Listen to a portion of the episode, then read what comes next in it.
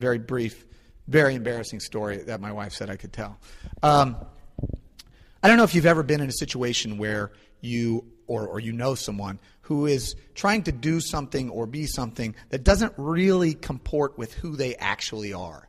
Um, they, they, they, they're trying to play a role that just doesn't fit them. I don't know if you've ever experienced that or you've done it yourself, but I remember when I was an undergrad in college and I needed a job. I was living off campus and I needed to pay rent and um, I had a I had a job and I, I was I was I, I think I was waiting tables and I wasn't wasn't making very much. This restaurant wasn't very busy, but I didn't have a car and I lived near campus and I had a bicycle. So I wanted something near campus and I wanted something that paid a little bit better than what I was making. So I was I was walking through the gym and there was a thing on the bulletin board that said jobs. And one of the jobs that was listed, don't laugh, was aerobics instructor. And it paid $11 an hour. It was on campus. It was in the afternoon after my classes. And I thought, you know, uh, I could do that. I mean, I'm athletic and I'm fairly fit. And I mean, how hard can that possibly be? 11 bucks an hour, that's good money. Um, you know, it's it's on campus, and I thought, you know, plus it'll be like a workout for me, so that'll save me workout time. I mean, in my mind, this was a very good idea. And it said, um, you know, uh, auditions or uh, interviews, you know, like the next day. So I'm thinking, perfect. Uh, I got a ride with my sister out to my parents' house, and I went into my, my mom and dad's room, and I got went opened the drawer and there was like an old VHS uh, aerobics tape, like you know aerobicize to the '80s pop tunes. You know, like um, so. I you know I thought this will be my research. I pull it out. I pop the video in. I'm standing there, you know, and I'm watching, and it's like I don't know if you've ever seen these videos, but there are like you know ten people that are fit, you know, and they're doing the thing, and then there's like one sloppy guy in the back who's like kind of you know trying to you know, I don't know. Have you ever seen that where they're he's trying to do the moves and stuff? Anyway, I'm watching it and I'm listening, and I'm and it just looks so easy. It's just like this is easy. They're bouncing around. I've got rhythm. They're bouncing around to the music. How hard can it be? Uh, I remember hearing the term grapevine, and then they would like go across the way, and then then I remember them saying double grapevine, and then they would like they had some move. But anyway, so I thought I watched the I watched the tape for about five minutes. I go, this is easy. I got this. So the next day I go to the interview, okay? First thing I notice is, first of all, I was there may have been one other guy, but I, I was pretty much the only guy there. Uh, there, was, there, there may have been one or two other guys, but I noticed that. I also noticed that, so I was in like black top Reebok high tops, you know, and like baggy soccer shorts and a big t shirt. Everybody else was in like svelte, like, uh, what do you call like, uh, tights and like leotards and like springy little shoes and very cool outfits. So I thought, okay, this I'm not fitting in already, but you know, it's going to be okay because I I you know, I've got natural rhythm and I was a wrestler and I I'm you know, and so first they say, okay, first we're going to have a written exam. They give you this sort of physiology test, right? You know, this written test. And I actually did okay on that because it's the skeletal system you know, and I I paid attention in anatomy and physiology, and I kind of understood that stuff. So I I knew where the different muscle groups were generally. Filled that out, and I was starting to feel confident. And then they said, okay, here's how we're going to find out, you know, who we're choosing. They had a huge boom box, and they said, what we're going to do is we're going to turn on the boom box, and we're going to call each one of you up to lead the rest of them in a routine. And so I'm getting a little bit nervous at this point boom, the music comes on, and it's like ah, ah, like that, and they they've got our names on a list of everybody that signed in, and they're like, okay, and Mike, and so Mike will go up there, and he starts doing all of these moves, man, and like calling out words, and it's like, you know, uh, the pretzel, the twist, the this and that, and I can't even follow like the most basic routine that he's doing, right? And then, and so I'm starting to sweat. And then then they, you know, he finishes and it was really good. And then, you know, it's like Jennifer. And then Jennifer bounces up there and she's doing this whole thing and everybody's following. And I'm literally the guy, I'm the guy that's in the video that, uh, that, uh, that guy. And so I start thinking like this would be like what I should do at this point, sort of make my way to the back of the room, and then I'll be like, I'll be right back. I'm just going to run to the restroom, and then like run out of the gym. And as I'm thinking of that move, they're like, and Brent. And so I get up there, and the music is just, mm, mm, and I get up there, and I promise you, I am mortified. My throat is like constricted, my face is red, and I and I totally freeze. And I'm standing up there, and I go, okay, you know, and like the class are all the people that are competing with me for the job. So they're like merciless. They're like waiting for me to bomb. They saw the fear, they could smell the fear. And I go, okay, jumping jacks. And then like we just start like rocking the jumping jacks. And we must have done like 200 jumping jacks while I was thinking, what am I going to do? And then I go, this was, I just, as I was thinking, I pulled this one out. I go, squat thrusts. And squat thrusts are what we used to do in wrestling, where you go down, you do this, and you come up. It's like not an aerobic move. And on that, I feel like that's bombing. And then I get back up, and you know, I'm just saying, please, can someone just just pull me? Just please pull. And I, but it didn't, and the music kept going. I go, double grapevine, and we. I mean, I don't know what a double grapevine is. I mean, I know you're supposed to go over here, and uh, it was brutal, man. I mean, it was. So finally, they called the next person, and I just like kind of tried to jog out of there with like a little bit of dignity. Um, then, you know, after the tryouts, uh, you know, I, I bolted out of the gym. I was just like, I was mortified. Unfortunately, I didn't know anybody in there. Nobody knew me. So I thought, okay, that is an experience that will be tucked away in a little compartment in my memory, which I will bury deep down, and no one will ever have to know about. Um, but what was funny is that over the course of like the next year, I'd be walking through campus, and uh, there, every once in a while, I would see this a girl that I didn't recognize, and she'd say, "Hi, Brent," and I'd go, "Hi," and I'd walk by and go, "I can't place her." Right? Um, that happened like you know four or five times, and one time I was at the coffee plantation on Mill Avenue there in Tempe, and, and I was walking in, and, and there she was. She was sitting at a table. She goes, "Hi, Brent." And I'm like, I stop and I go, hey, I, you know, I see you often and, and you always say hi, but I can't place you. I'm sorry. She's like, yeah, I was in charge of the uh, aerobics uh, tryouts. Do you remember that? And I was just like, okay, great. You know, just like, don't ever look at me and don't ever talk to me. Um, the point being uh, that, you know, that's, that's not what I was suited for. I, I, I was trying to be something, do something that was like not me. That's not what I am. That's not who I am. I will never be an aerobics instructor. I just can't do it, you know. Um, the whole, uh, this whole passage that we're reading uh, today is about identity and how we identify ourselves. Uh, there are three sort of principles that we'll talk about during the sermon. One is your external identity, your internal identity, and your eternal identity. These are the three sort of identity concepts, if you're taking notes, um, that Jesus talks about and, and that comes out of this passage. So let's jump right in and read the passage. We're reading from Mark chapter 3, 6 through 19. We uh, are going through the book of Mark, as you all know. Um, this, this comes right on the heels of when Jesus was teaching in the synagogue. If you remember last week, he was teaching in the synagogue and he challenged the religious leaders and said, Hey, is it right to heal or hurt on the Sabbath? Is it? And then he and then he healed a guy, um, and it ticked everybody off. And they, the Pharisees and the Herodians, went out and started plotting against him how they might kill him. Uh, then Jesus departed with his disciples to the sea, and a great multitude followed from Galilee, Judea, Jerusalem, Idumea, beyond the Jordan, and around Tyre and Sidon. The great multitude came to him because they heard about everything he was doing.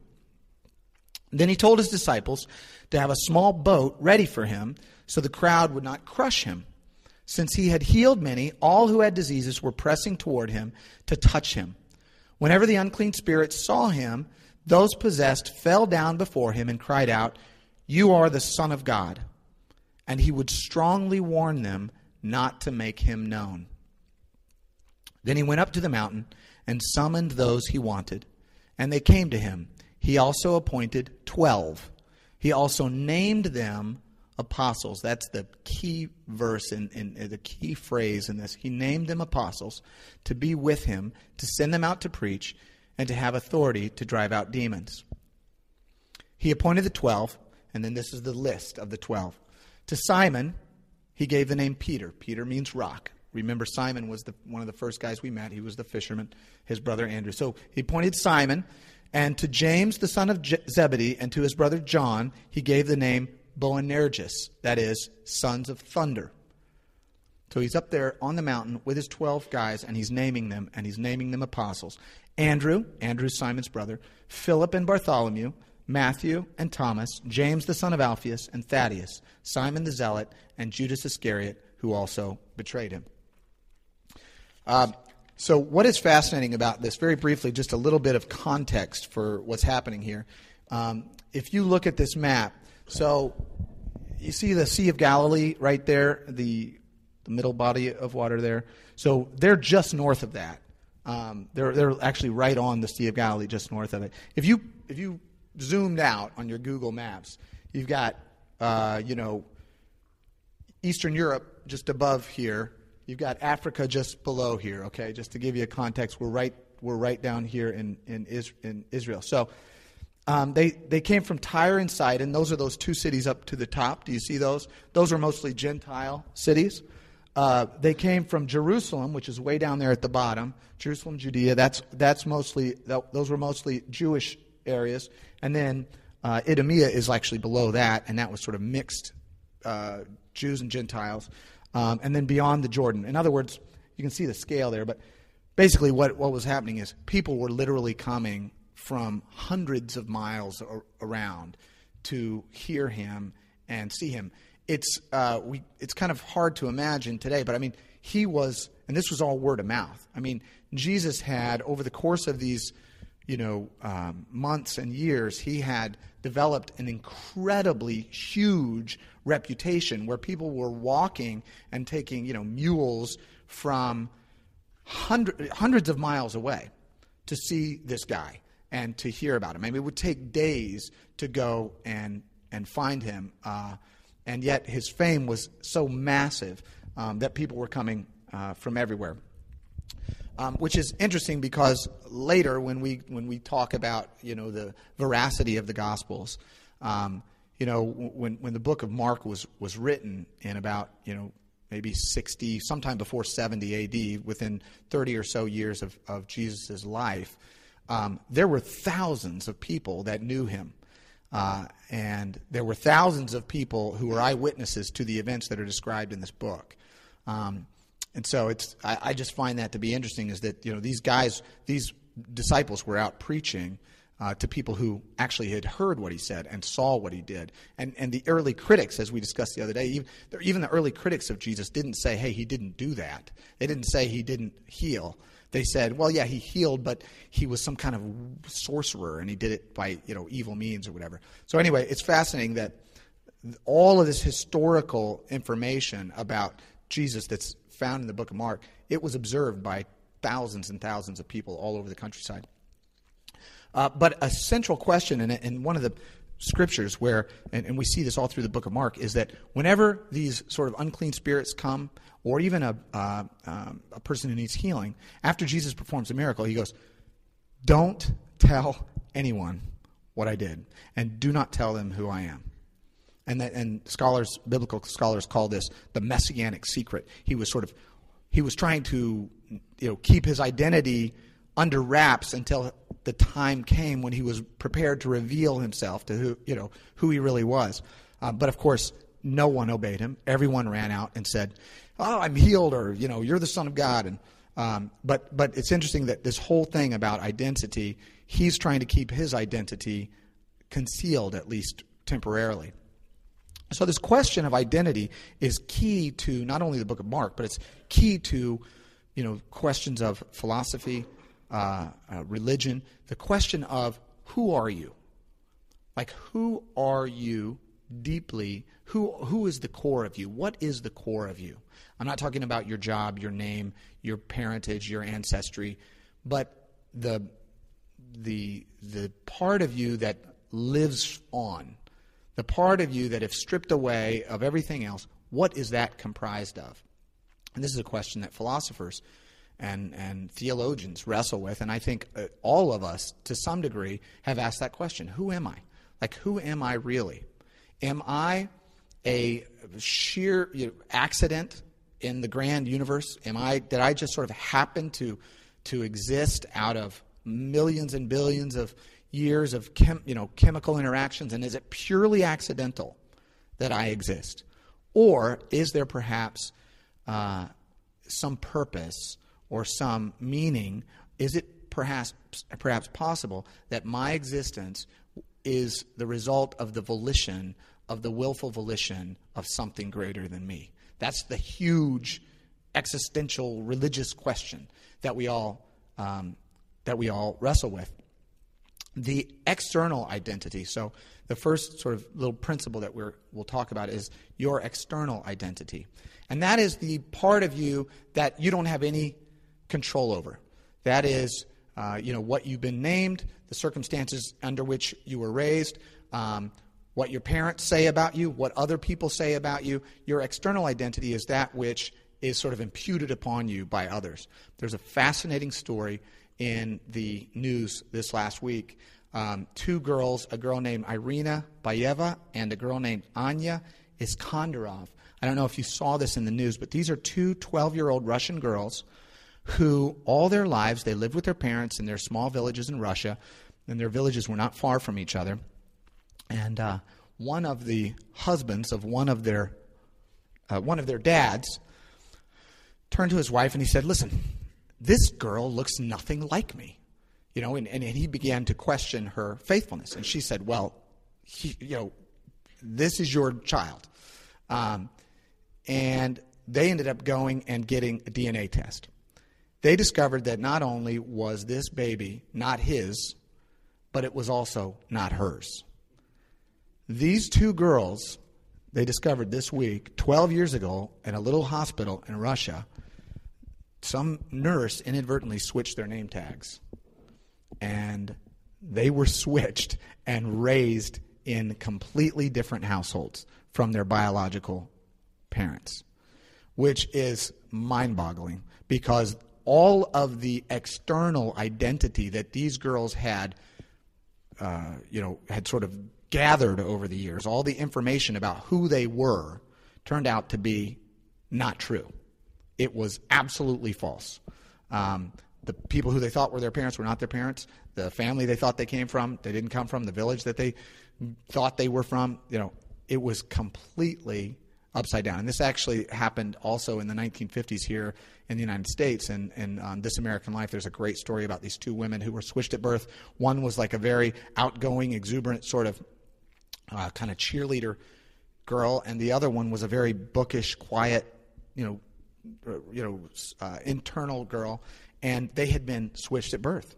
Uh, and put in families that mirrored the other one. So, you know, this very bookish family over here had this girl that was like, you know, bouncing around the house and a cheerleader, and she she just never fit. And the same over here is that this, you know, this this um, this very exuberant, outgoing, athletic family had this girl who was just like, you know, go around and read her books and very quiet. And anyway, they discovered years later that they had been switched at birth. So this external identity is something that is imputed upon us, but it doesn't have um, a great deal of reliability. Okay, so what people say about you, what people tell you you are, what people claim that you are, may or may not be true. And, and what I'm talking about, not that we're switched at birth, that's an extreme example just for um, just to just to put the image in your mind, but but like you know, some people I know have been told all their life, you are of no value, you're worthless, you won't amount to anything, you're no good, uh, and you're a nobody. And they have accepted that as part of their core identity.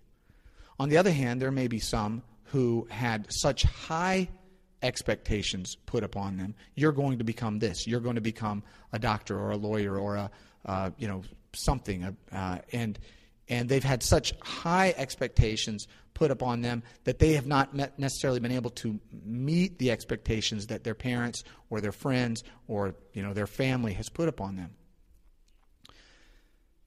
If you know these apostles who we saw in this in this scripture had defined themselves according to their external identity, none of them would have been able to accomplish what they ultimately accomplished. None of them would have ultimately accepted their identity as apostles because they would have been bound up and, and tied down with this external identity. You know, remember in a couple weeks ago we talked about Levi, Levi who later became Matthew, but Levi was a social pariah. No one wanted to touch him. He was an outcast, an outsider, and no one would touch him. If he adopted that as his true identity, uh, he could never have become the guy who, you know, who became Matthew, who penned the, the gospel, and who became an amazing apostle. So, on the external identity, when we allow um, someone else to define us, we're not really getting to the core of who we are. I want to read you just an interesting quote from a guy named uh, Henry Nouwen. He says, When we have come to believe in the voices that call us worthless and unlovable, then success, popularity, and power are easily perceived as attractive solutions. As soon as someone accuses me or criticizes me, as soon as I am rejected, left alone, or abandoned, I find myself thinking, well, that proves once again that I am nobody. I am no good. I deserve to be pushed aside, forgotten, rejected, and abandoned. Self rejection is the greatest enemy of the spiritual life because it contradicts the sacred voice that calls us the beloved. Being the beloved constitutes the core truth of our existence. This external identity that we grasp onto is not the core of our existence, it's something much deeper. Beyond our external identity, we have what, what I would call an internal identity. And this is an identity that we sort of form on our own. Um, there was a hilarious moment at uh, a party um, in California. Uh, my friend Stephen is here today, and he was actually at that party, uh, and he is a witness to this event. I was, we were at a party, and, and it was, you know, just a group of people standing around. And this is out in California. This guy comes up, and he is like a real sort of awkward, skinny, kind of tall, skinny uh, white guy with his hat pulled sideways, really baggy pants, big puffy shirt, and he had this like gangster swagger that he was trying to pull off. Have you ever have you ever seen somebody who's like trying to, you know, like teenagers who like the one week they're goth, next week they are like uh, emo, and then the next week they're like gangsta, you know? Um, it's like, who are you? Well, anyway, I'm at this party, and this guy finds out that I'm from St. Louis, and he comes up and uh, and he comes up actually to Stephen and I, and he and, and he says, "You from the Lou, dog?" And I'm like, yeah, I'm, I'm from St. Louis. He's like, Yeah, well, I'm from the Lou too, dog. And I'm like, Oh, really? And, and you know, and he's, and he's just got this whole thing that he's got figured out. He's got it. I go, What part of uh, St. Louis are you from? He's like, St. Charles, yo. And I was like, Oh, that's the funniest thing that you could possibly say right now. You know, it's like, I just had to walk away I literally walked away. I didn't even say, I just like went like this. because this kid was trying to come with this like gangsta thing, and, and it was, he was from the suburbs of St. Charles. I'm like, man, it just doesn't, I'm not buying it, man. Um, you know, our internal identity is that which we form. Um, I won't go into it a lot because uh, because of time, but there's a there's a great psychologist named Erik Erikson, and he's the one that formed this concept of identity crisis. Uh, and this is he he formed this whole theory about our, the stages through which we go in life, and one of the stages is identity crisis. And that describes what teenagers go through when they are trying to, you know, they're from the suburbs of St. Charles and they're from the Lou dog. You know, it's like they go through these stages and they ultimately form their identity. Um, I thought it was fun to. Uh, to see how people identify themselves, how they what how they perceive themselves, and how they try to project themselves to other people. So I we put together a few slides of some people that you may be familiar with. I don't know if you're familiar with Robert Allen Zimmerman, uh, otherwise known as Bob Dylan. Uh, you know, Bob Dylan was his real name is Robert Allen Zimmerman. But at some point, he said, "Look, that that name's not going to fly for me because I want to be." You know, he liked Dylan Thomas, the the poet, and he just he's like, "I got to be cool," and he just created this entire identity, changed his name. Uh, you may be familiar with Caryn Johnson, also known as Whoopi Goldberg. Uh, this is one I like Marion Michael Morrison, John Wayne. I mean, these are guys that like they just they said, look, I gotta I gotta form a new identity. Uh, Eric Bishop, Jamie Foxx, uh, and this is one of my favorites, Mr. Thomas Mapother the Fourth also known as Tom Cruise. Uh, so we we these guys, you know, are an example of how you can from your you can change your identity. You can form a new identity, right? You can take all of your experiences in life and you can say, look, this is the identity that I want to be. And you can project that out onto the world. Now, the problem with getting too rooted or too grounded in that identity is that that identity is also is basically the product of you it's the product of your own internal processes it's what you come up with so that too is somewhat transient it's somewhat impermanent um, and when we sort of grasp onto that, like if we if we really define ourselves by our job, or we really define ourselves by our career, or we really define ourselves by our wealth, or some other facet about ourselves and we lose that and that goes away, then we're who are we? We're nobody again. So there's this there's this you know a need to form an identity, but it it it it, it can evaporate. Um, and so fixating on our internal identity is not is not a sound idea either. And so this leads us to what I would call our eternal identity. And this is what we're learning about on this mountaintop with Jesus and the apostles. The, the eternal identity is what God says you are. Um, Tim Keller uh, on this on this passage says, when we name when we name something like Jesus is up on the mountain naming things, when we name, we are describing the nature of the thing that we name. But when God names, he determines the nature of the thing he names. So when God says, I am naming this light, it becomes light. He's not describing light, he's creating light.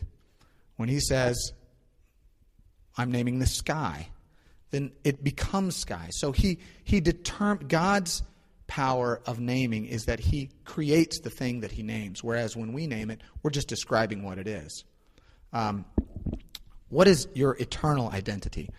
Um, there's a very fascinating story in uh, a person in psychology.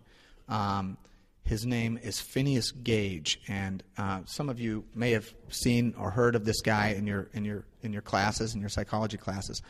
Phineas Gage was a railroad construction worker, and part of his job was that they would um, they would use explosives to uh, to lay track. Um, and that thing you see in his left hand, that's a railroad. That's a big spike that they would use. Um, and what happened to Phineas? And this is this was like in 1830s or you know maybe early 1840s. Um, Phineas was working on the railroad, and he was laying these tracks, and one of the explosives went off, and that spike, uh, not to be graphic, but that spike actually went through his through his skull, through his skull, um, and he survived. But what was fascinating is that it went through the frontal lobe of his skull, of his brain. What was fascinating is that he survived fine, physically, no problem. But he became a completely different person. His personality, his behaviors, his, his likes, his dislikes, his every all of his attributes that he had all his life reversed. He became a very different per- person. The people that knew him before said, "That's not the same guy that we've known." It's like who you know that's his body, but that's not him. I mean, he, the, the the brain chemistry altered so radically, you know, because of this accident that he just became a completely different guy. I find that fascinating when we talk about our eternal identity because what that means to me is that there is something deeper than our personality, our thoughts, our beliefs, our attitudes, our attributes, our our identity, what we think of as our core identity. There's something deeper than that, and that is what we are defined by God. What is your identity? What is your eternal identity? What is it that God calls you? What does He name you? Um, when the apostles were up on the on the uh, mountain with Jesus, they weren't apostles at that point before He named them. They were fishermen. They were tax collectors. They were woodworkers. They were um, Simon the Zealot, for example, was a member of, a, of an extreme political party uh, that that was completely opposed to the tax collectors. So he gathered this group of people together that came from wildly different backgrounds, wildly different um, experiences in life, and he at one point said, "I am naming you apostles." Apostles are you know uh, people who go out and teach and lead, uh, and they became that only because he named them that. So, what is it that God names you? Who are you? That's the central question. Who are you? And the scriptures over and over and over and over and over again say, You are beloved. You are God's child. You are made in God's image. You are God's handiwork, His craftsmanship. The, the word in, in, the scriptures that say you are God's handiwork, it comes from the word poema, which we get the word poem. We are, you are God's poem. You are the expression of God's creative power. That's who you are deep down. That is who the core of you, that's who you are at your core. You are the craft of God. You are the poem of God. You are the artwork of God. And if today you're asking yourself, you know, how do I how do I fulfill that name? How do I sort of follow that name? How do I become who I can become? Who can, how can I reach that potential that God has for me? You know, I think this passage in Mark is a great great illustration for us because these guys they did three things they followed Jesus, they served Jesus, and they talked to Jesus. What does it mean to follow him? It doesn't mean that you're perfect. It doesn't mean that you get everything right out of the gate. It just means that these guys, you know, Thomas doubted him even at the end. Peter betrayed him at the end. Or, uh, uh, you know, uh, Judas completely betrayed him. Um, Peter denied him, cursed him. I mean, these guys weren't perfect, but they were willing to follow him because there was something about him that attracted them, and there was something about him that was extremely different and unique and powerful. And so, the first thing, if, if, if that is something in your heart where you say, Look, I want to really touch the core of who I really am, I really want to get to know who I am in the eyes of God, follow Jesus. How do I do that? You come, you come to church, you read the scriptures, you think about you know what you're learning and you just try to follow jesus number two is he said and then he sent them out from the uh, from the uh, mountain and he said serve so how do we serve jesus says you know if you've done it unto the least of these my brethren you've done it unto me how do you serve god how do you serve jesus you do it by serving other people you know jesus said if you give food to someone, you're giving food to me. If you're giving water to someone, you're giving water to me. If you clothe someone in need, you're clothing me. So he sent these apostles out and they served. And number three is talk to them.